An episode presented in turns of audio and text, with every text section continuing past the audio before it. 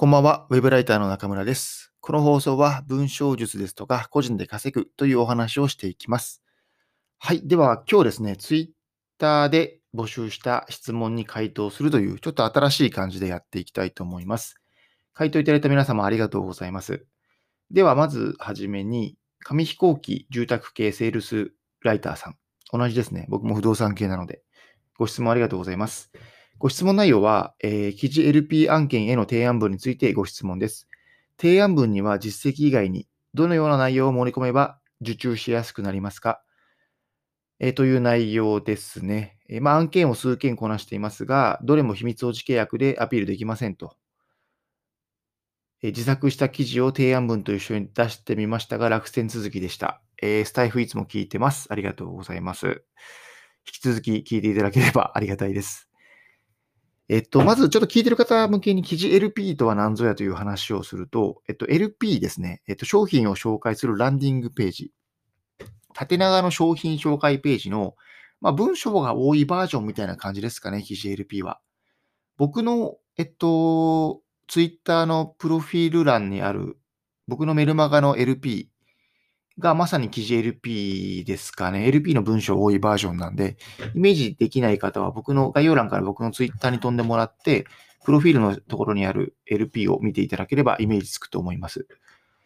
で、この記事 LP に関しては、結論、実績作ってやるしかないと思いますね。というのも、実は僕も LP の案件取りたくて結構頑張ってるんですけど、結構取れないんですよね。で、SEO ライティングと違って、LP って絶対数が少ないじゃないですか。例えば、一つのメディアを立ち上げたら、そこに100記事出るとなったら、もう10人、20人のライターが必要だけど、LP 自体は商品を作るときしか LP は作らないので、SEO ライティングの案件と LP の案件を比べると多分もう2桁とか下手したら3桁ぐらい案件数が違うんですよね。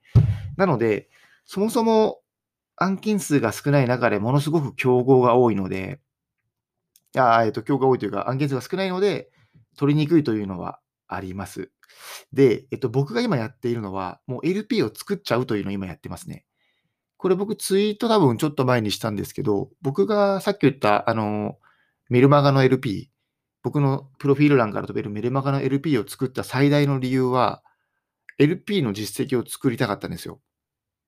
メルマガ登録もしてほしいとは思ったんですけど、それは二の次で、今後僕は LP を作れて、かつライティングができる、セールスライティングができますっていうのをアピールして、これをもって今営業をかけている段階なんですね、僕も。なので、やるならやっぱり LP の実績を作るしかないかなと思います。で、今多分自作した記事を作っている自作した記事は多分記事 LP のことだと思うので、もうそれを引き続きやるしかないと思います。僕もそれしか今戦略がないので、それをやっているので、ちょっと一緒に頑張りましょうという感じですね。で、どのくらいのクオリティでやっているのかちょっとわからないんですけれども、僕が今やっているのは、先ほど言った LP はワードプレスでカラフルという有料テーマを買って作った LP。で、今もう一個スノーモンキーっていうのも買おうかなと思っていて、テーマで。スノーモンキーでもう一回 LP を作ろうかなと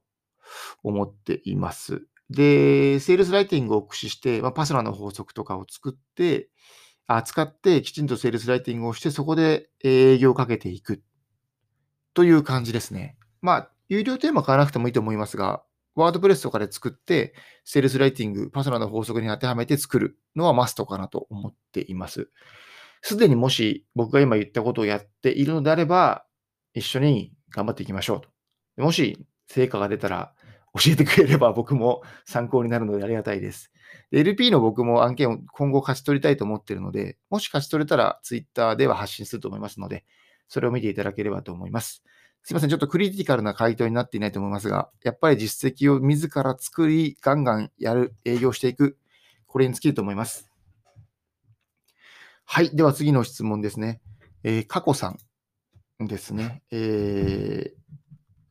問読み上げます。名詞について質問です。ウェブライターに名詞は必要。名詞を作るタイミングは、名詞に載せる項目は、オフラインで人と会う機会もなく、名詞を作るか迷走中です。スタイフ毎日楽しみに聞いております。ありがとうございます。僕も過去さんの例の案件の文章は穴が開くほど読んでおりますので、こちらこそありがとうございます。はい。で、名詞なんですが、結論、ぶっちゃけいらないと思います。僕一応持ってるんですけど、多分年に1回渡すかどうかですね。なので、あんまりいらないかなと思いますが、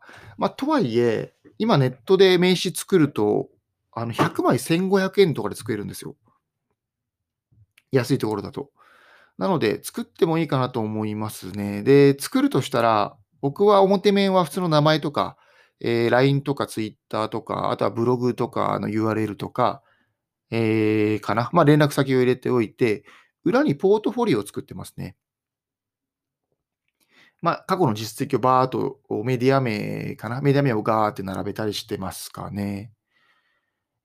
あと、なぜか緑にしました。なんとなく。で、その実績のところはペンの装飾をつけたりして、ちょっとライターっぽくはしましたかね。なので、あんまり渡す機会がないからこそ、相手のインパクトにも残るような色合いと装飾はしましたかね。それでも確かね、いくらだったかな。2000円とかそんなもんだったと思いますので、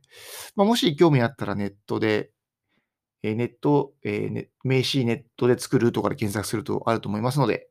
やってみてください。今後ともよろしくお願いします。はい。では、次3つ目ですね。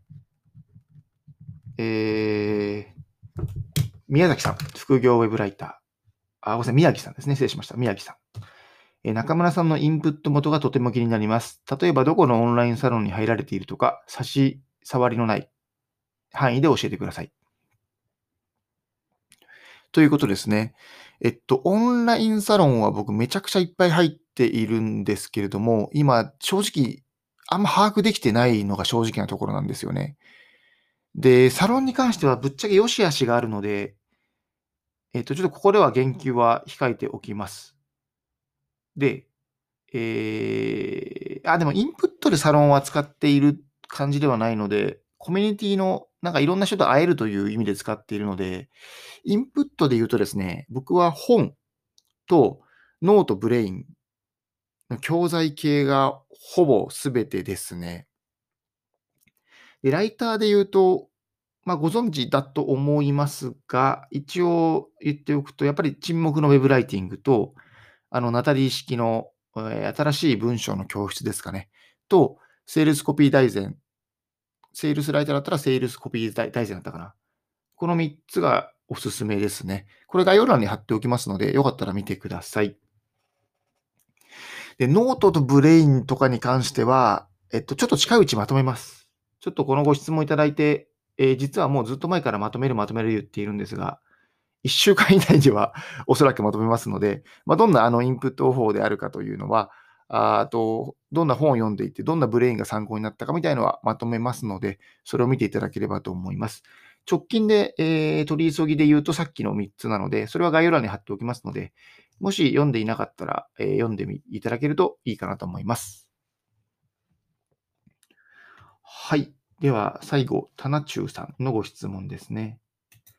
中村さんの素晴らしい人脈、どのように広げていかれたのかが気になります。池谷さんには提案をしたと聞いた気がするのですが、大きな実績を携えての提案だったのでしょうか。ステップアップから人脈作りの経験をお聞きしたいです。これすごいいい質問というか、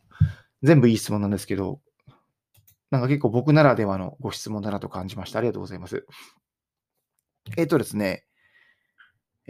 そうですよね。どこまで実績があったら、っていうところですよね。これちょっとね、話すとめちゃくちゃ長くなっちゃうので、めちゃくちゃ端的に、